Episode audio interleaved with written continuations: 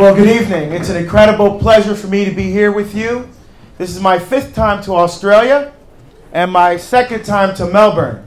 The first time I was here was the first time I came to Australia in 2012. So I'm thrilled to be back here. Now, tonight's topic is on apologetics. And apologetics comes from a Greek word, apologia, which means to defend. So we're going to talk about how to defend the faith without being defensive. That's, we seem to have a problem with that today. And I'll show you, I'll start off by giving you a real life example. I live in the state of Oregon in the United States on the, on the West Coast. There's only three states there California, Oregon, and Washington. The area that I live in is called the Pacific Northwest. It is the most unchurched region of the United States. More atheists, agnostics, witches, Wiccans, you name it, it's a tree huggers, all that stuff are up there. We often get attacked by people who have no faith. And I'll give you a real life example of what happens on a regular basis. I was shopping in a grocery store, and I was on the aisle with the beans and the corn. And I'm minding my own business, looking at what my, making sure I'm getting what my wife wants me to get there. And a shopping cart's coming the other direction. I don't pay any attention to it. But then the cart stops. I don't pay any attention to it. But I kept thinking that someone was looking at me. And I look over, and the guy standing there with his cart is looking at me, and he leans over and he sees my crucifix. Now, I am a permanent deacon. I've been ordained a deacon for almost 16 years in the Catholic Church. So I'm not going to become a priest, all right? Um, but so we don't typically wear clerics like what Father's wearing, but uh, we can uh, when we're doing official ministry. Most of the time I dress like this, but I, I wear my crucifix in public because I ain't embarrassed or ashamed of my faith. So the guy, so the guy leans over and looks at me. He goes, "Oh, you're one of those Jesus freaks. You know that your religion has caused for all the problems in the world." And he went on about the Inquisition and the Crusade, blah blah blah blah blah. So after he finished, and I stood there saying nothing. And after his little tirade, he says to me, "And you can't even prove to me that God exists." I said, "Well." How about I prove to you that it's possible that God could exist? How about that? He says, okay. So I took out my mobile and I put it on the, I moved the beans and the corn to the side and I put my mobile on the shelf and I asked him, is my phone moving? Yes or no? You're the atheist. The answer is, is, is my phone moving? Yes or no? Somebody said yes. Who? Yeah. Why'd you say yes? Because the earth is moving, which is what he said. So I'm like, okay, smarty pants. Um, relative to the rotation of the earth, relative to the rotation of the earth, is the phone moving? Yes or no? No. So the laws of physics and science would say that this is an object that is at rest. It's in a state of potential motion because it's not actually moving. Now, in order to move from a state of potential to actual motion, what has to be applied to the object? Force, mass times acceleration. So I said, in order for that phone to move, I gotta pick it up, I gotta knock it over, I gotta knock the shelf over, which knocks the phone over. There has to be an earthquake that shakes the store, that shakes the shelf, that knocks the phone over, or the phone will stay there forever. Because an object that is at rest or potential motion will continue to remain at rest unless apply, unless a force is applied to it. He said, yes, that's logic and science. Are there objects in the universe that are moving? Yes. Yes. The moon is moving. The earth is moving. The moon is moving around the earth. They're both moving around the sun. We have comets. We have meteorites. We have asteroids, light. There's a bunch of things that are moving. Now, we just said things don't move unless a force is applied to it. What caused all the motion in the first place? Big Bang! And I said, I agree, because that was a theory developed by a Catholic priest. No, it wasn't! Hold on, my friend. Since my phone is in use, get your phone out. Go to Google. Type in Father George Lemaitre. Let me spell it for you. Tell me what it says. Oh. All right. Big Bang, since you brought it up, what caused the Big Bang?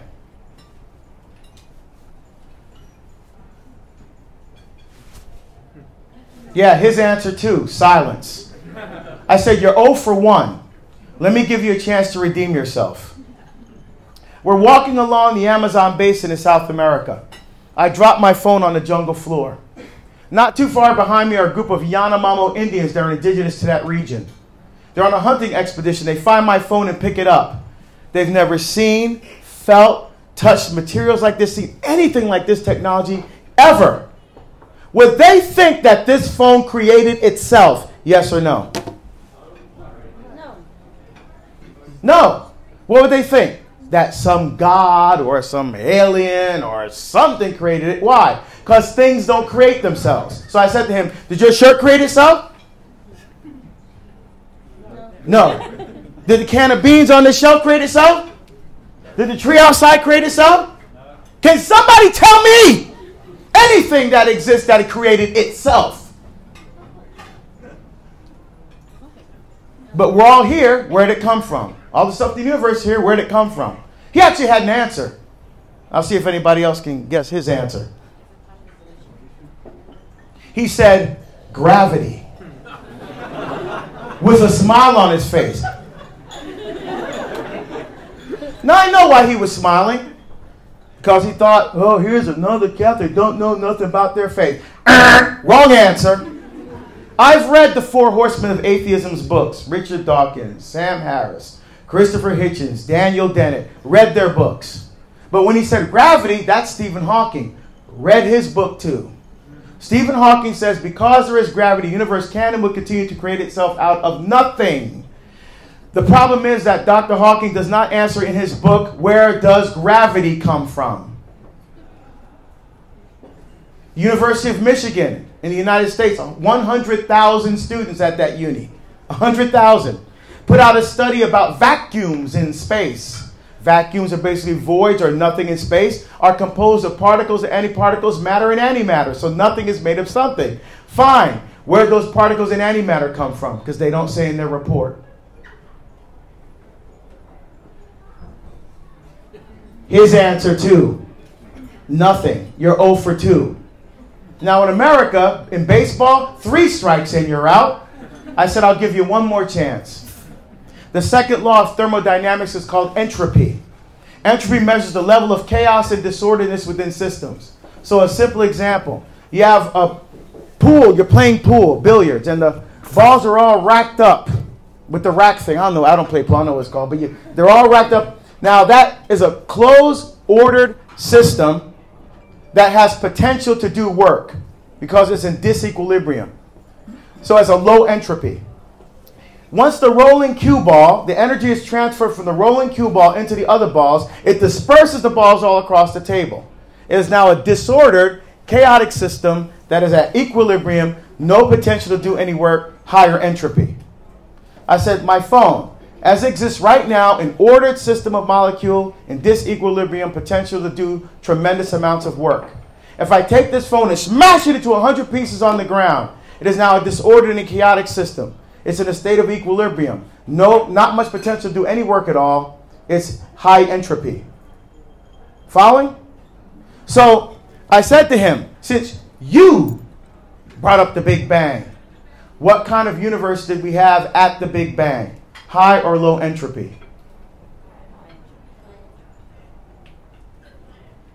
Low entropy.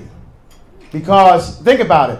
The universe is approximately 14.7 billion years old and it's still expanding. There are supermassive black holes that are creating that are sent that at the centers of galaxies that there are considered to be the engines for galaxy generation. Stars are collapsing. The, uh, the universe still has a tremendous amount of entropy. It still uh, has a, a, a trem- tremendous low entropy from 14.7 billion years. Now, what you would expect is that there would be a loss of energy over 14.7 billion years. But there hasn't been. The universe is continuing to expand. So, how, does, how is that possible? See, Dawkins in his book says well, the, this came about by chance. By chance.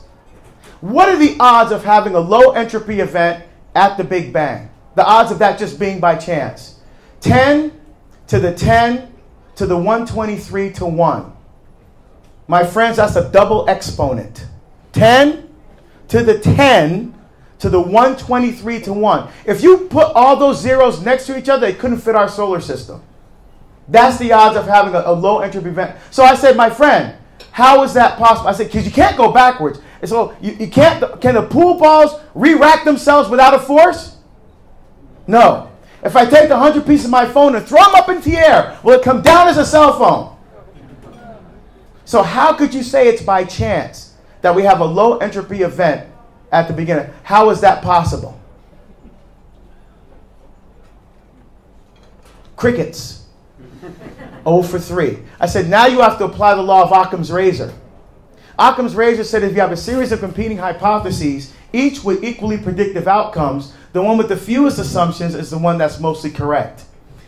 I gave you three assumptions, you couldn't give me an answer. Now, just from sheer logic and reason alone, since I did not speak about God once in the examples I just gave you, you must now conclude that my answer, as improbable as it is to you, is at least possible. That's the conclusion Albert Einstein came to. Are you smarter than Einstein?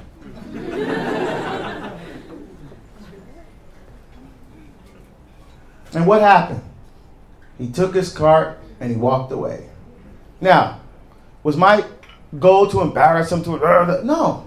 See, the reason why people yell and scream and curse at you and call you all kinds of names because they have no argument. They want you so caught they want you so caught up in the emotion of the yelling and the screaming and the name calling that you don't think. And why I love being Catholic because we're a thinking church. So we have to cut past the emotion. First of all, you got to get used to it. You got to get used to it. Jesus says if if you are to be my disciples, and who's a disciple? One who hears, accepts, and puts into practice in their life every day the teachings of Jesus Christ and the Catholic faith. If you are to be my disciples, you must deny yourself, pick up your cross, and follow me. And if we do that, the same thing that happened to Jesus is going to happen to us. They spat on him, they mocked him, they kicked him, they punched him. And the same thing is going to happen to us. Get used to it. Pull your big boy pants or your big girl panties up. this playtime's over. We, we have to defend the faith without being defensive. See, the whole goal is this of apologetics not to win arguments, believe it or not. It's not to win arguments. It's not to yell. It's not to scream. It's not to who can shout louder. It's not who makes the best points. It's not even who's right and who's wrong. Ultimately, it's about what's true and what's not true. And so the goal is for the person standing in front of you is how do I get this person to want to listen to more of what I have to say? That's the goal. How do I get this person in front of me to want to listen to more of what I have to say? So, on the topics we're going to cover tonight, man, you, you can do hour long pre- or more presentations on any one of these. We don't have time. So I'm just kind of kind of give a little shotgun approach to some of these issues. The first one I want to talk about then is the church. Now, Jesus says he came to found the church. Now, when again I was getting off a plane not too long ago, and again wearing my crucifix, and a nice young woman came up to me and said, "Oh, I love your cross." And when she said cross, I knew she wasn't Catholic because she didn't say crucifix, but she's very nice. I said, Well, thank you so much. I appreciate that. Thank you. She goes, Well, what denomination are you? I said, Oh, I'm not any denomination. I'm Catholic. And she said, What do you mean? And I said, Where do you? And she said, Anglican. I said, Oh, so Henry VIII founded your church. She said, What do you mean? I said, Well, I, I, let's, I said, let's take a quick look. Um, Martin Luther founded the Lutherans. John Calvin founded the Calvinists. Ulrich Zwingli founded the Reform movement. Uh, Mary Baker Eddy founded the Church of, Science, uh, Church of Christian Science. Uh, L. Ron Hubbard founded the Church of Scientology. Uh, Ellen Gould White founded the Seventh day Adventists. Uh, Charles Taze Russell founded the Jehovah's Witnesses. Uh, T.D. Jakes founded the Potter House in 1993. Uh, John Osteen founded Lakewood Bible Church in 1982. Now his son Joel Osteen runs it. Uh, Joseph Smith founded. The I said, pick one, and they can always trace their origins back to a human being. But Jesus said he came to found a church. In Matthew 16, 18, upon this rock I will build my church. In Matthew 18, he says church twice. If you have something against your brother, work it out between the two of you. If that doesn't work, bring some witnesses. If that doesn't work, take it to the the church. Not a church, the church. And if he doesn't listen to the church, then treat him like a Gentile or a tax collector. So I said, Jesus says church, he came to found church three times. What church was that? So she's thinking, thinking, thinking, thinking. And I said, let me help you. Name a Protestant in the year 1200, in the year 800, in the year 500. How about the year 100? Hmm. Can't think of any. So, what does that mean? She goes, Well, I guess that'd be the Catholic Church. I'm like, Yeah, so we're not a denomination, we're the common denominator. so, again, what's the point? Not this, but see, now here's the problem. Here's the problem. Especially, we both know this very well, your country and mine, about the sex abuse thing. So people are saying, well, how do I want to belong to a church where the priests abuse kids and blah, blah, blah? Okay, here's how I deal with that, because I get that all the time. Now, I used to be a police chief. I had a 23 year law enforcement career, 11 years as a chief. I was also an anti terrorism expert. So I use a lot of kind of police examples. So when I was chief, let's just say that one of my officers pulls over a young lady for speeding. And in our country, when you pull someone over, the officer is supposed to ask for driver's license, car rate, vehicle registration, and proof of insurance. So he gets to the window and he sees that the woman is quite attractive. So he says, Well, to get out of the ticket, you can do this. She's highly offended and angry.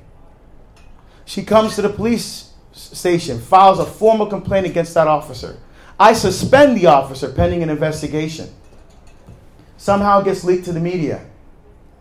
And people find out what that officer did, and they're angry and they're outraged, and rightly so.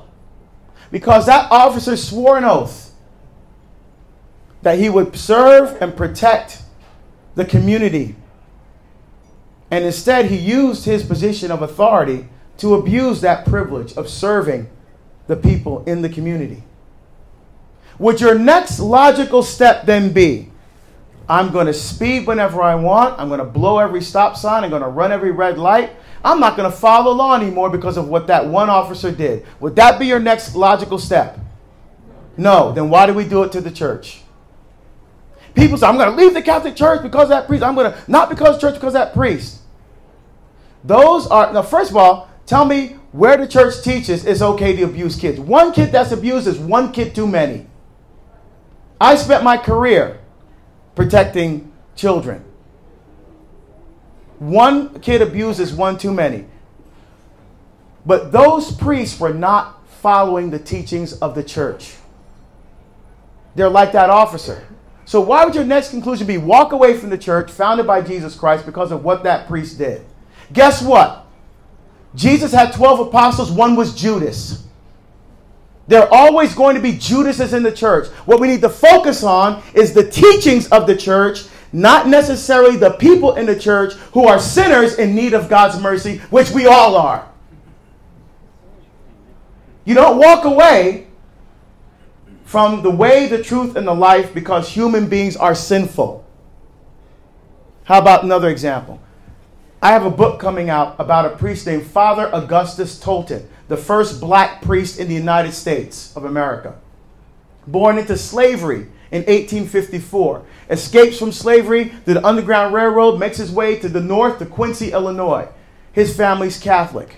they try to go to a Catholic church. The priests welcome them with open arms, the nuns welcome them with open arms, but the parishioners, different story. Father, we will pull our financial support away from this parish if those niggers continue to worship with us. Father, we will pull our kids out of Catholic school if they continue to worship here.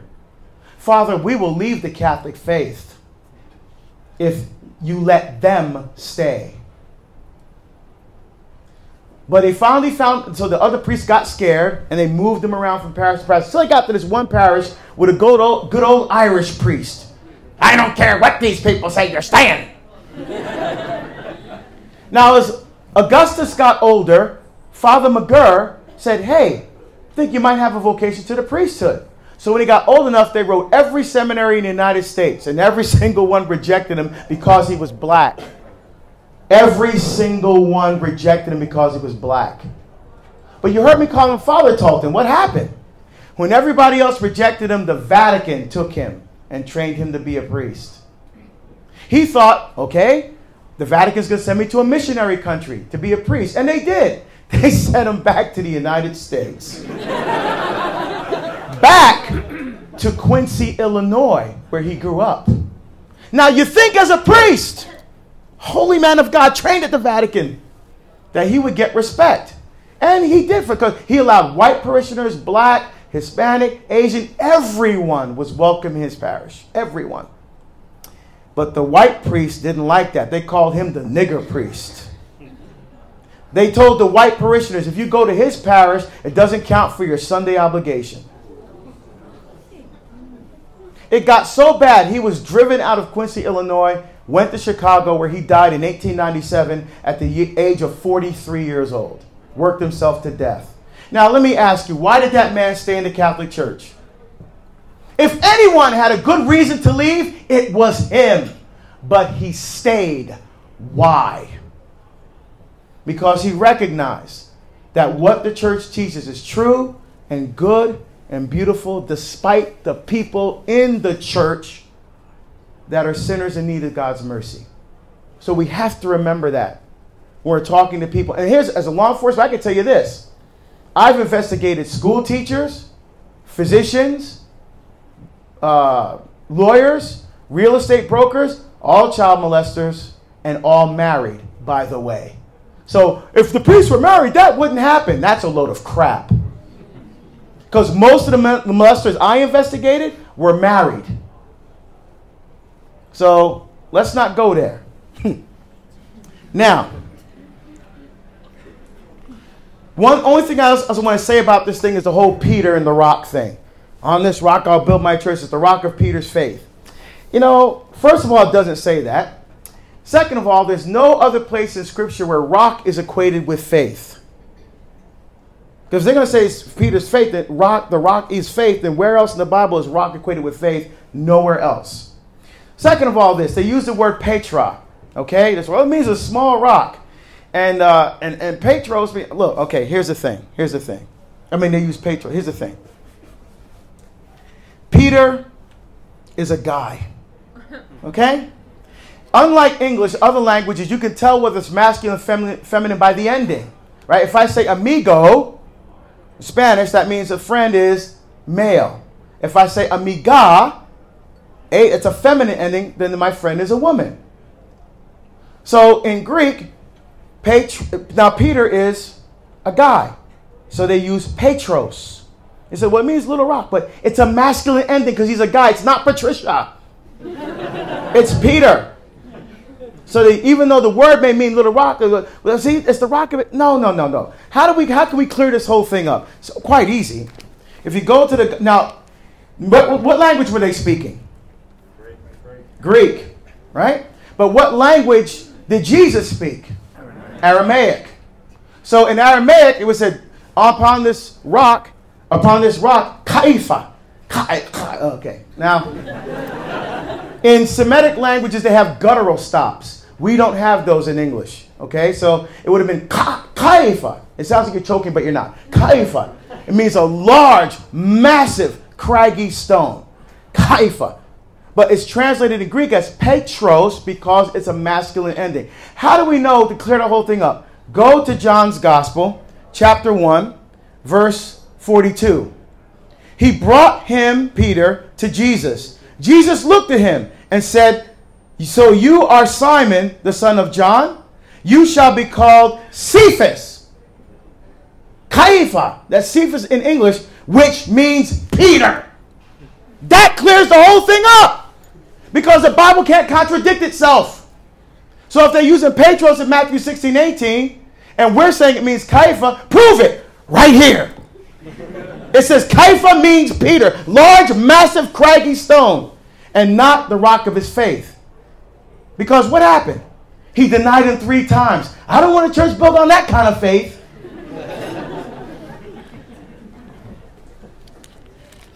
now, what about sacred tradition?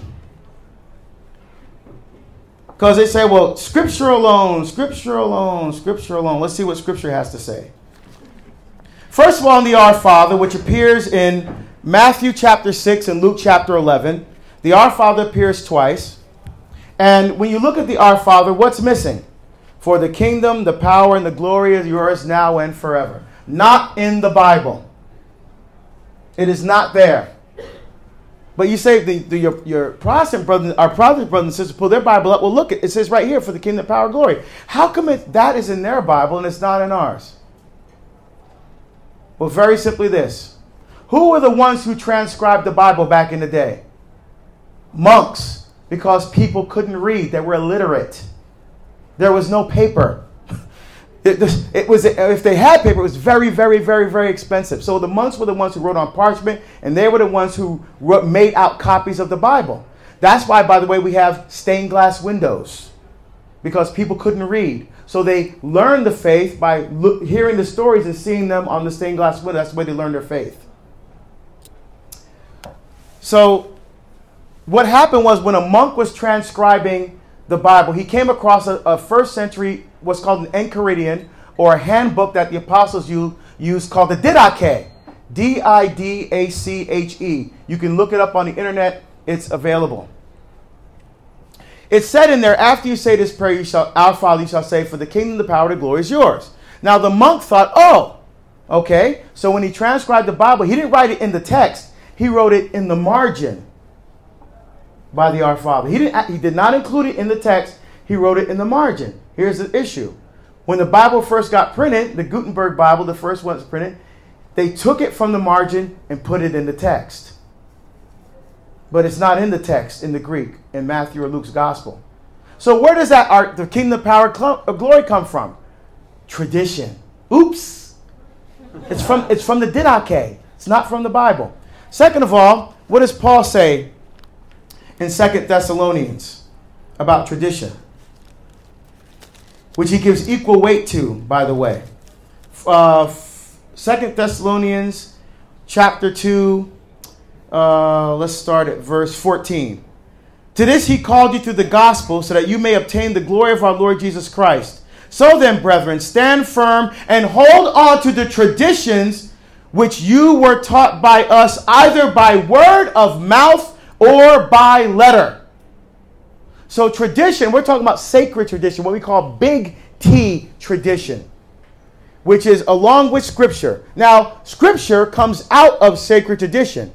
Scripture is part of the written portion of the sacred tradition. But there are also things that the apostles said, that they did, that they taught, institutions that they established, which are not recorded in the scriptures that were taught to them by Christ. That's what Paul is talking about. He gives equal weight to the oral tradition by word of mouth and the written tradition by letter. Let me give you an example of how tradition works. In paragraph 1345 of the Catechism, there's a partial letter by St. Justin Martyr to the Emperor Antonius Pius explaining what Christians did in the year 155. What year is this? Some people like, wait, think about it. Maybe I had a little too much to drink there. Right? It's 2018. So in the year 155, in this letter, I'm just going to read a little bit of it. Here's what he wrote. See if any of this sounds familiar, because this is what the church did in 155 AD. On the day we call the day of the sun. What day is that? Thursday? Sunday. All who dwell in the city or country gather in the same place. What do we call that place today? Church. Where was it back in the time of the early Christians? Not church. There were no churches. It was illegal to be a Christian. Two places catacombs or people's houses. Two places. Now, what? Have you ever been to the catacombs in Rome? Man, it is an awesome experience. First of all, if you're claustrophobic, don't do it. But if you if you're not, you go in there and then you we had mass in one of the catacombs, and it was so tight that everybody had to stand up shoulder to shoulder the whole mass. Even I'm standing next to Father, I'm digging at the mass, and I'm standing next to we're squished a little altar in there. But here's what moves me deeply. In the catacombs, these slabs were there, and those were where the bodies of all the Christians who died their faith, that's where they were laid. And we're having mass like the early church did in those tombs and in those catacombs where the bodies of Christians would, those people would rather die than deny Jesus. They'd rather die than deny Jesus. That's why even today, when altars are dedicated, when a church is dedicated and the altar is in place, there's either a relic inside or underneath the altar to remind us of those who have died and gone before us, marked with the sign of faith. What happens at this gathering on the day of the sun? The memoirs of the apostles and the writings of the prophets are read. The memoirs of the apostles. What do we call that today? New Testament. the, the writings of the prophets. What do we call that? Old Testament. So they read the Old Testament and the New Testament. When the reader has finished, he who presides over those gathered admonishes and challenges them to imitate these beautiful things. What do we call that?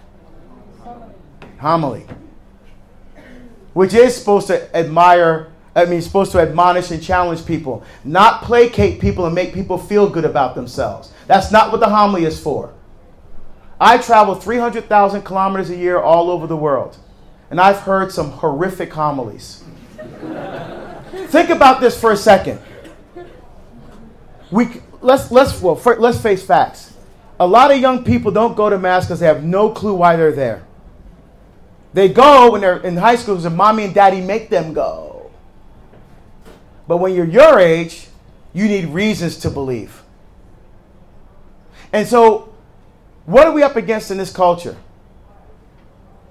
The culture is trying to say these atheists trying to take our young people out of church. There's belief in God are for weak-minded people that need a crutch to get through life. A flying spaghetti monster in the sky. Unless you can see, taste, touch, measure, or quantify something, it's not real trying to tell you boys can be girls and girls can be boys.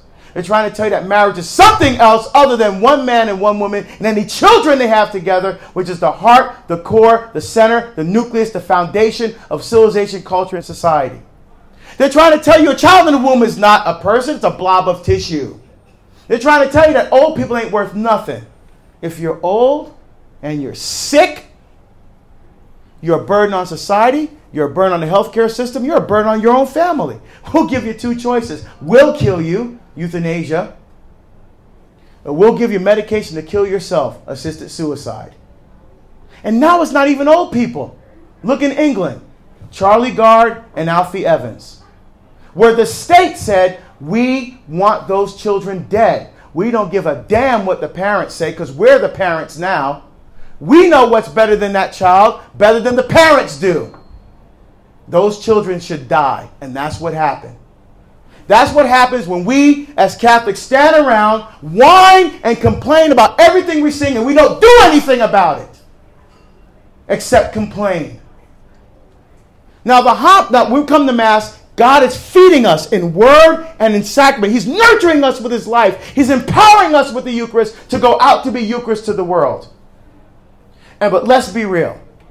The only time Catholics that just that, that just showing up on Sunday punching the clock, thinking that's all I need to get to heaven. Although you can go to mass every Sunday and still go to hell. Showing up and punching the clock is not going to work. That's not how it works. But they, they're coming, and the only time they will ever hear anything about what the church teaches about anything is in the homily. But what do we give them instead? We give them Barney the dinosaur. Remember, they got Barney here, right? Is he dead? Is he dead yet? Oh, I hated Barney with a passion when my kids were small. But that's what homilies sound like. Let's be real. I love you. You love me. What is that? This culture is trying to kill the life of God in us, and the best we can do is Barney? No wonder the kids are leaving. In fact, they're not even leaving to go to the Protestant church, they're leaving for nothing. In the United States, the fastest demographic are what we call the nuns, not the sisters. The N O N E S. They're check, they're ticking the box. Catholic, Protestant, Buddhist, Muslim, Hindu, none. They're checking none. They're growing faster than Christians. They're growing faster than the United States are the nuns. They're leaving for nothing. So the, the homily is supposed to challenge and inspire people. After the prayers, we exchange the kiss. What's that called? Then someone brings water and a cup of wine mixed together. He who presides takes them and offers them to the Father of the universe. And for a considerable time, he gives thanks. What do we call that? Eucharistic prayer. When he has concluded the prayers and thanksgivings, all present give voice to an acclamation by saying, Amen. How'd you know that? Were you alive in 155? When he was presided as giving thanks, and the people have responded, those whom we call deacons give to those present the Eucharistic bread. So deacons gave out one. This sound familiar to you? 155. That's the Mass. And everybody says, the Mass changed. They changed the Mass. Pius X changed the Mass. The Mass still sounds pretty similar to 155 to me. That's tradition. That's what we're talking about. We talk about sacred tradition. Now, let's talk about the Bible quickly. Now, the, our Protestant brothers and sisters have 39 books in their Old Testament. We have 46, and we both have 27 in the New. How do we get the books that we have now? And why are there and why is their Bible different than ours? Now, got a little history lesson here. Got to go back a little bit. At the time of Christ, the Pharisees, the Sadducees, the Essenes, the scribes, they did not agree on which books were considered scripture. Each of them had a different canon. Uh, canon in Hebrew means a measuring stick. Each one had a different. So, for example, the Sadducees only had the Torah, the Pentateuch, the five books Genesis, Exodus, Leviticus, Numbers, Deuteronomy. That's all they considered scripture, the Sadducees. And that's why they were so sad, you see. yeah, anyway. So, so the Pharisees had the Tanakh. The Pharisees had the Tanakh, the Torah, the Nevi'im, the prophets, and the Ketuvim, the writings. And there was another. So they didn't agree on what was scripture. All they agreed upon was the first five. Everybody had the first five. What happened was after the fall of the temple in Jerusalem in 70 AD, Yohanan ben Zakkai, because the, the Sadducees were killed out, the scribes were killed out, the only ones left were the remnants of the Pharisees. The emperor Vespasian allowed Yohanan ben Zakkai to take the remnant of the Pharisees south uh, of Tel Aviv, and they set up what we now know as the modern synagogue system. Those are, those are guys who wrote the Mishnah and the, the commentary on the Jewish scriptures. So now they had to cons- they had to think which books are considered scripture. It was those books that made your hands unclean. Now that sounds strange to us. It made your hands unclean. Why? They thought of God's holiness as like a power. And if you got too much holiness on you, it could kill you. So, for example, 2 Samuel 16. The um, Ark of the Covenant is being pulled by the oxen, right? Who are the only people that could touch the Ark? the Levites, right? The deacons. Ah, They're the only ones that could touch the ark.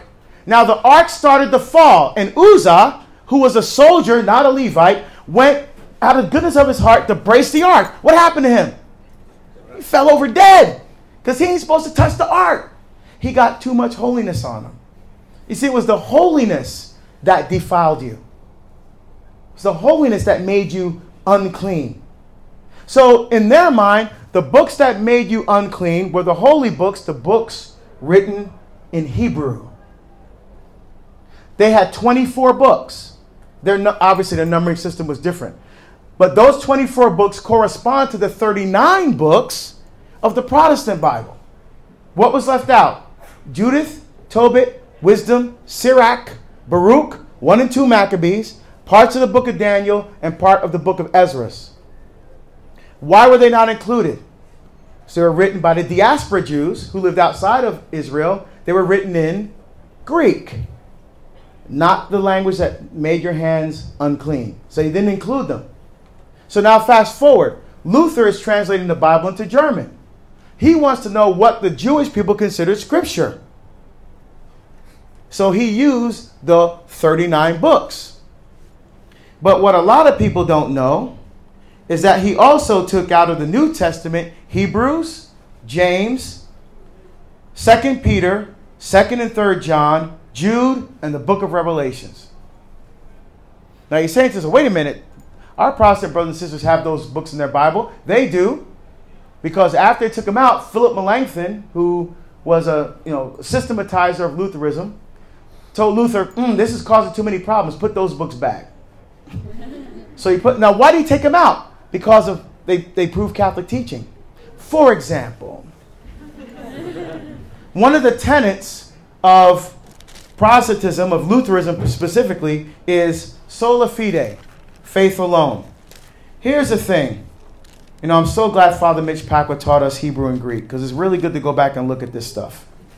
Um, the only place where the words faith and alone are together in the Bible, in the whole Bible, is only in one place, and that is in the book of James. James chapter, just to give some context here, James says that faith apart is faith apart from works barren was not Abraham our father justified by works when he offered his son Isaac upon the altar?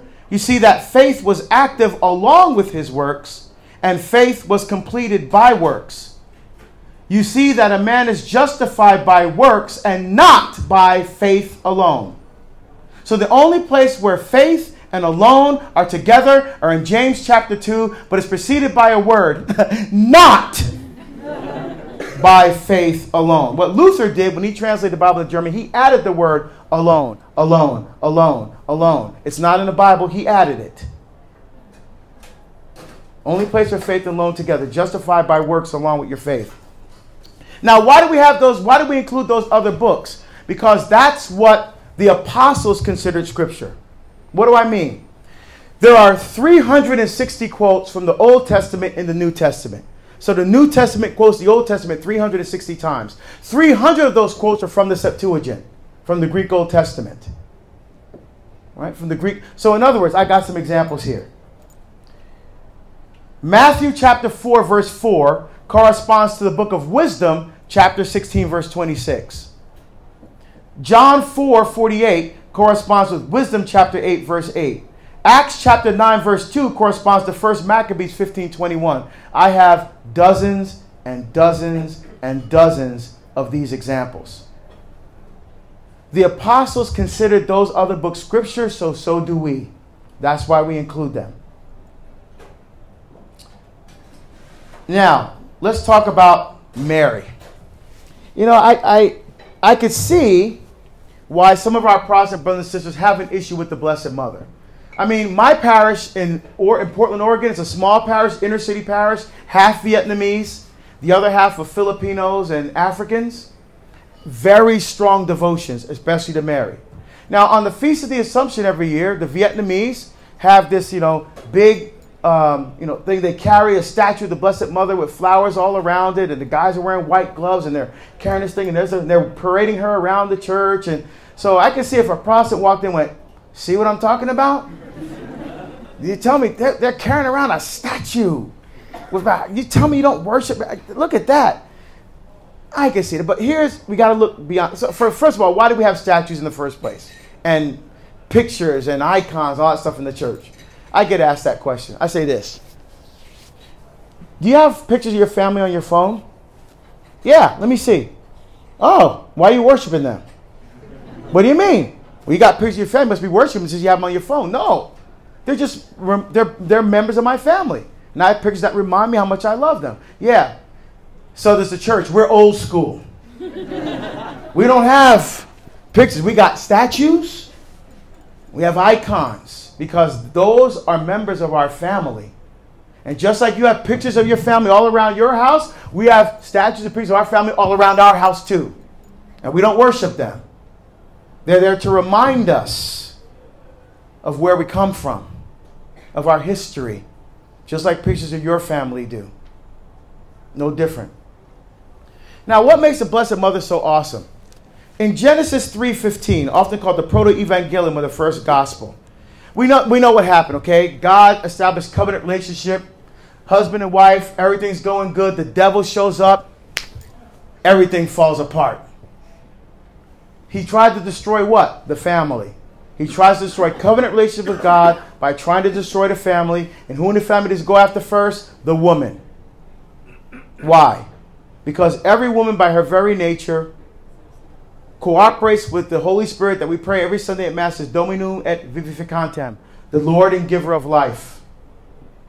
And even if she never has a child, by the very nature of how God created woman, because she cooperates with the gift of the Holy Spirit, every woman is a life giver and a life bearer. And Satan knew that.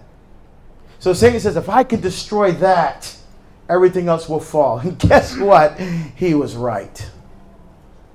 Now, her husband was supposed to protect, serve, protect, and defend her. Where was he when all this thing went down with the snake? By the way, the, the word there is not it's nahash in Hebrew, which means monster, not snake, monster.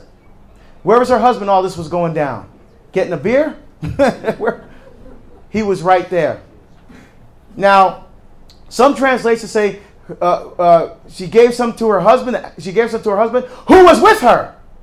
But it doesn't say that in Hebrew. So how do we know he was there? When you say you in English, you can mean you or you can mean all y'all. it's context, right? Context. So in Spanish, though, they actually have words like tú means you, or vosotros means you. In Hebrew, when the devil says, You will not die, you will not die, for God knows when you eat of it, your eyes will open. You will be like God, plural. That means he was talking to both of them. They were both there. Her husband was supposed to serve, protect, defend her. That was his job ever since he was put in the garden. And he stood there and said and did nothing while Satan destroyed his family. So God started the process of undoing that right in the book of Genesis, Genesis 3:15. Now, Genesis 3:15, we start seeing the temporal punishment for sin. Because we know there's two effects of the fall. The, law, the eternal punishment of sin, the loss of, of heaven, and there's earthly or temporal punishments for sin. This is the one for the devil, the snake. Uh, he's only talking to the snake here. I will, I will put enmity, that means complete and perfect opposition, between you and the woman, between your seed and her seed. Now, when you hear that, what woman would you think of right away? No, no, no, no. When you're just reading this, just in the context of Genesis, who do you think they're talking about? Eve. There's only one woman. It says between you and the woman. Adam, Eve, nobody else. So you would think you and the woman. So he's talking about Eve. How do we know it's not her? How do we know? There's three three clues for me. First of all, he's only talking to the snake. What do I mean by that? The punishment involves two people, but he's only talking to one of them. Here's an example I gave today. I have four beautiful kids, including, including twins. All right? When the twins were small, we had a rule no ball playing in the house. But I was upstairs I heard crash. And I run downstairs. The lamp by the television set fell over on the ground broken. There's a ball, and there are the twins. Who did it? They're pointing to each other. He did it. She did it. He did it. Who did I punish? I punished both of them. Now, this punishment involves a snake and a woman. But God is only talking to the snake. If the other woman, if the other woman was Eve, why wouldn't he be talking to both of them? Because the woman is not Eve, and when this prophecy comes to fulfillment, the devil will be the only one around to see it come to fruition. That's my first clue. Second clue, he doesn't call her Eve, he says the woman. Now, when the Jewish people want to say something important, how many times did they say it? Three times. Number one, Jesus at the wedding feast of Cana. They're there with his apostles, his mom is there. They ran out of wine. The way they phrased it was the wine failed. How could that be possible? You're thinking, I've been to plenty of weddings, my friends' weddings, my relatives' weddings, and there was plenty to drink. What happened? How long was the wedding feast in Israel? Seven days. They ran out sometime during that seven days. Mary's embarrassed for them. Son, they have no wine. And Jesus says, Woman, what is this between. Wait, wait, wait, hold. Jesus, she just asked for wine, dude. What? Hold on. That sounds disrespectful, doesn't it? I mean, if my son, if my wife said to my son, Benjamin, clean your room. Woman, what is this? Oh! Oh! Oh! Benjamin, you in trouble? But, but why does Jesus call her woman? Very simply this. I think the Blessed Mother asked him to do something supernatural, so he referred to her by her supernatural name, woman. At the foot of the cross, who does he give who does Jesus give care of his mother to?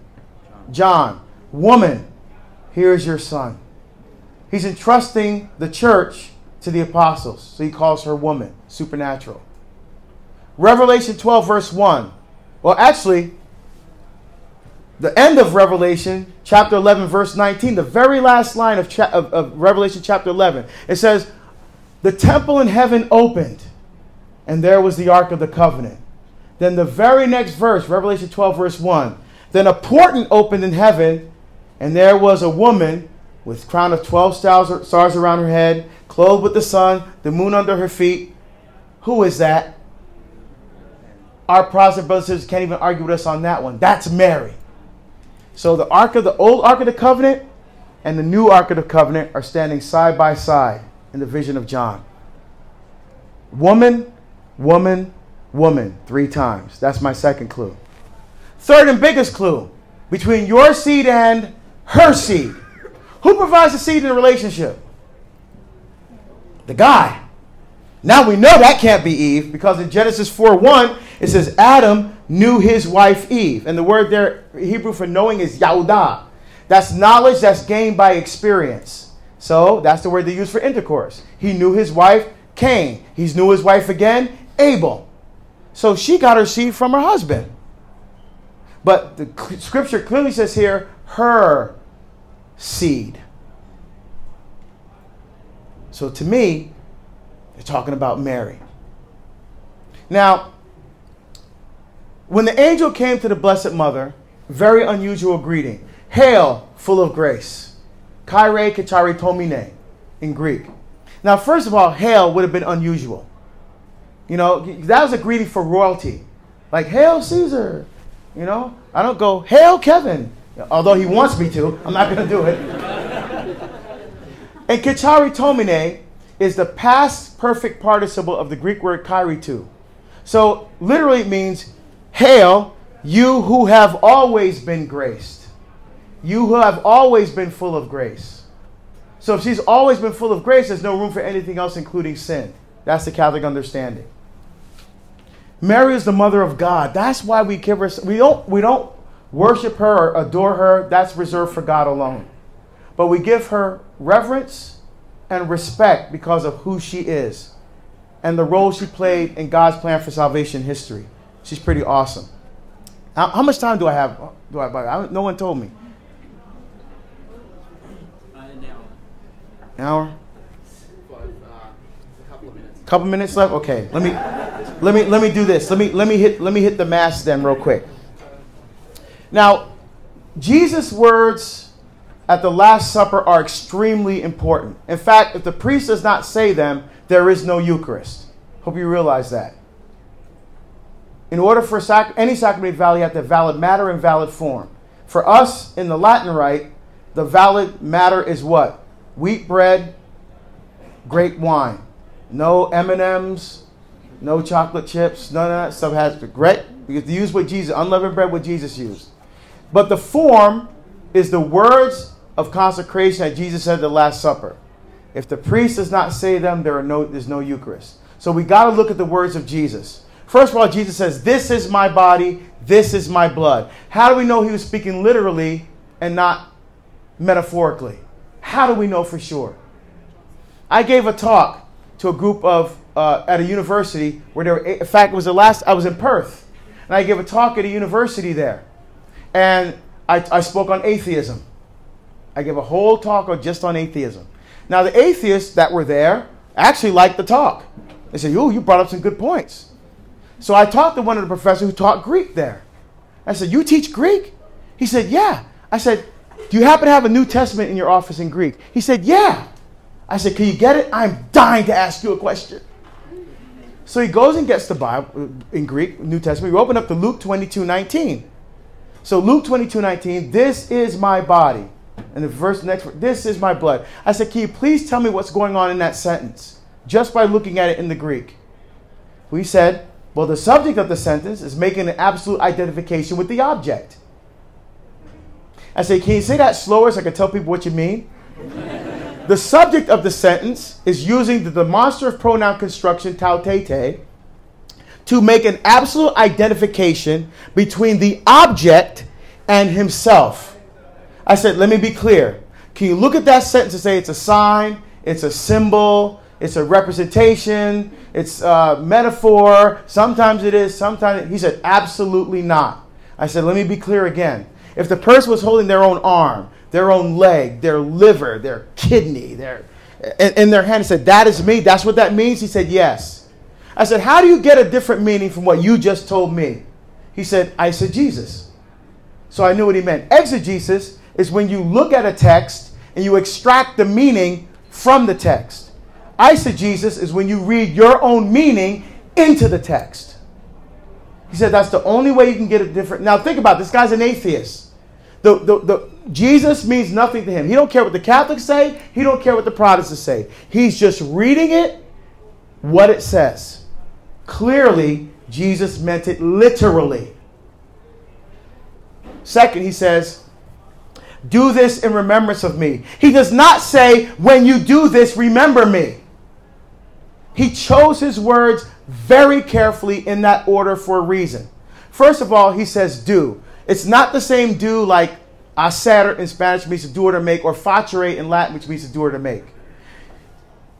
When they offer the sacrifice, they offer two types of sacrifices. Those you can kill, lamb, sheep, goat, bull, oxen. The word is zarach. That's for the shedding of blood, slaughtering. There are some sacrifices you can't kill. Grain, wine, oil, incense. You can't kill those. They don't bleed. So you can't use the same word for slaughter. So you had to use a word for offering sacrifices that you could not kill. The word was asah in Hebrew, which means to do. It was official Jewish technical terminology for offering a sacrifice you could not kill. Do this in remembrance, anamnesis in the Greek, or zacher in Hebrew. Is there anybody that was Jewish here? Anybody Jewish or used to be Jewish, convert from Judaism? Nobody. Oh, I always try to get one person because they always confirm what I'm about to tell you now. For the Jewish people, memory, the uh, Zacher was not simply remembering the past. Oh, I remember my birthday last year. Oh, I remember that movie I went to. For the Jewish people, memory was something very, very different. When they celebrate the Seder meal to this very day, are they simply remembering what happened in the book of Exodus 3,000 years ago? No they're actually there. Because for the Jewish people, Zacher, memory, is something that's alive. It's a living thing. They're not simply remembering, it means the graces and blessings of the past are made real and present right now. That's why in Exodus 13, chapter 8, when the, you, you all know that the question the youngest person used to ask, why is this night different from any other night? Why are we eating lamb? Why are we eating bitter herbs? Why are we, and what was the response that the father was supposed to give? Exodus 13, verse 8. Uh, gosh, you wear glasses, huh? I'm getting old. the response that the father gave you, so tell your son on that day, is because of what the Lord did for me when I came out of the land of Egypt.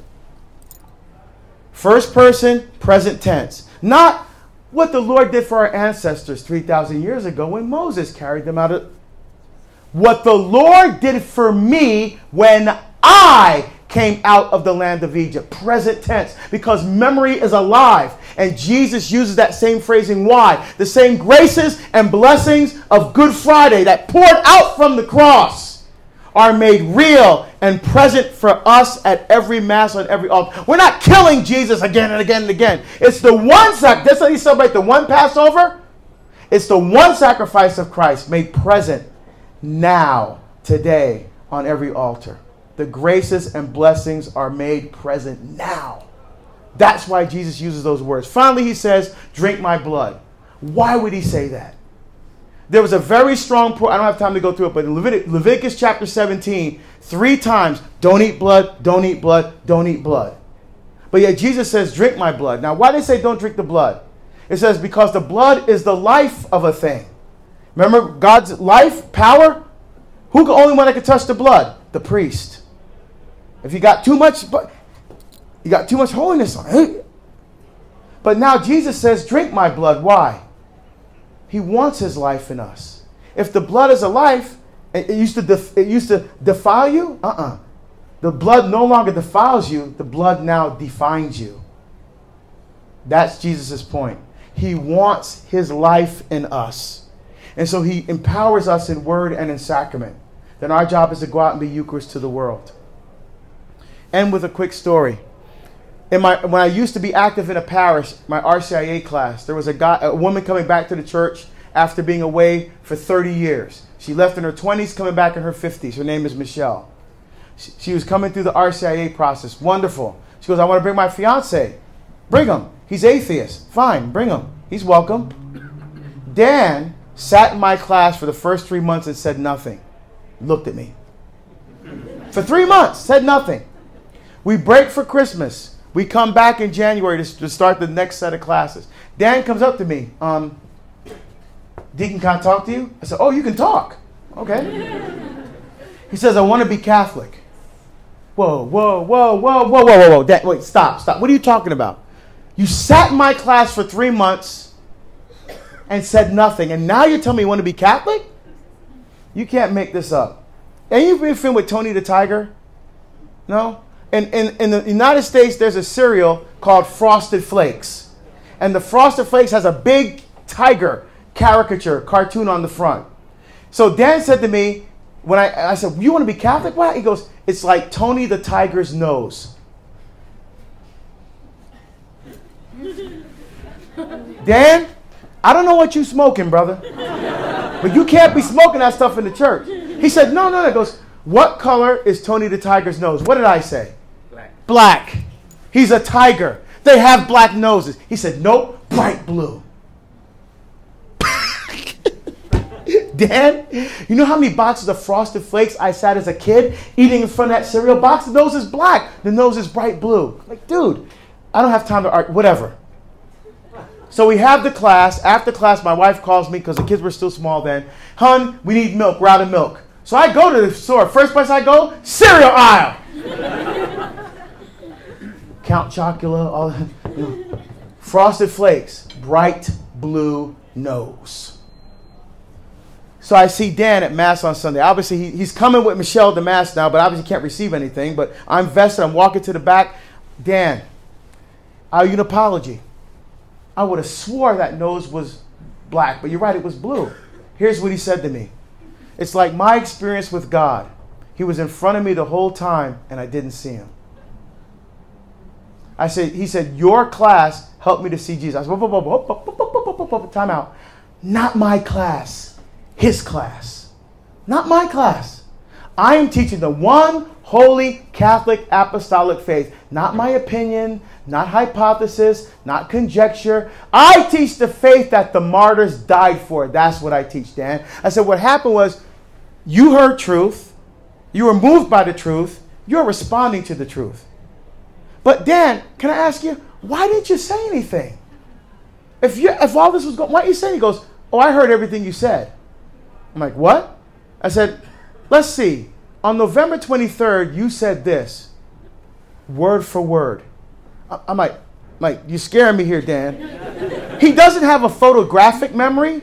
He has a, what do you call didactic or, di- huh? Yes, where you can recall conversations. I've never seen that before in my life. It's freaked me out, man. He said, I would hear what you said. He took no notes. I would hear, I'd go back and say, that can't be right. That's not what I heard about the Catholic Church. That can't be right. So he goes, does his own research. Oh, wait a minute. Okay, I'll get him this week. That can't be. I'll get him this week. And every week he'd come back. And finally he said, he's he very, very intelligent man. Very intelligent. He finally said, you know what? I need to take a, into, intellectual honesty here. All the stuff that I've been thinking about, people have been telling me has been wrong. So he goes, I have to act on this. So I said, I said, what'd you do? He goes, I prayed for the first time. I know what to do. So I, I said, You prayed? What did you do? He said, I didn't know what to do. so he said, I walked out, just check this out. I walked outside, I looked up in the sky and said, God, Mrs. Dan, if you're there, um, if you're real, show me. And I was like, whoa. I mean, think how powerful that is. If you're real, show me. I'm like, what happened, Dan? I'm thinking lightning came down and hit him or something. He said, I want to become Catholic.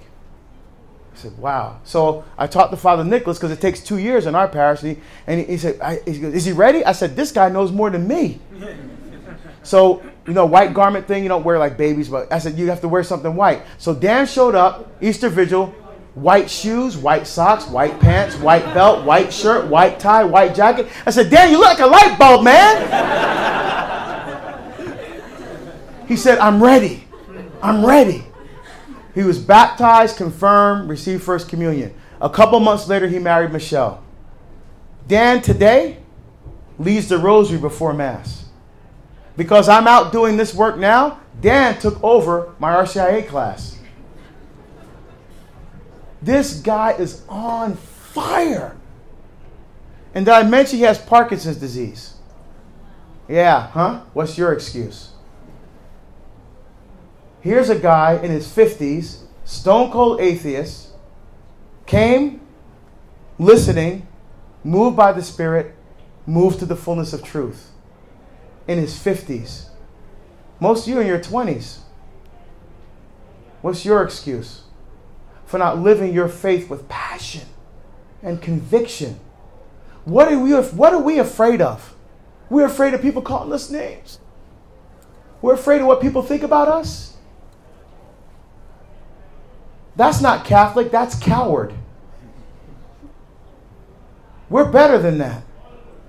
We don't have to be afraid. Now, I end with this. Those three examples that I just show you how powerful our faith is. Those three examples I gave the atheists. Anybody recognize what those three things were? Aquinas. Three of the five proofs of the existence of God by St. Thomas Aquinas. Why did I use it that way as a cell phone? Very simply this. If he would have said to me, You can't prove to me God exists, and I came back with, Well, let me tell you what one of the greatest philosophers and theologians in the history of the church, St. Thomas Aquinas, has to say about that. He doesn't believe in God. He doesn't care what St. Thomas Aquinas has to say. No disrespect to the Dominicans that are here. so we have to take this rich and deep and beautiful faith and turn it into a cell phone. So, my young friends, I'm so honored to be here, to be part of the Theology at the Pub. We call it Theology on Tap in the U.S. Same thing. This is awesome to see this kind of turnout. Some often I got to be honest with you, I'm a little discouraged when I travel around the world and I see the growth of the nones, the N O N E S. But when I come to a gathering like this and I see so many young people here, some of you are staunch, some of you may be searching, some of you may not even be Catholic. That's okay. We love you and you are most welcome. But this gives me hope. This is why I left my law enforcement career to talk about Jesus. To see young people on fire for their faith. We often make the mistake of saying, the young people, you're the future of the church. You're not the future, you're the church now. Amen. You're the church now. And we need your passion, your enthusiasm, your fire now more than ever. So, my friends, the great American writer Mark Twain once said the two greatest days of your life are the day you were born and the day you find out why.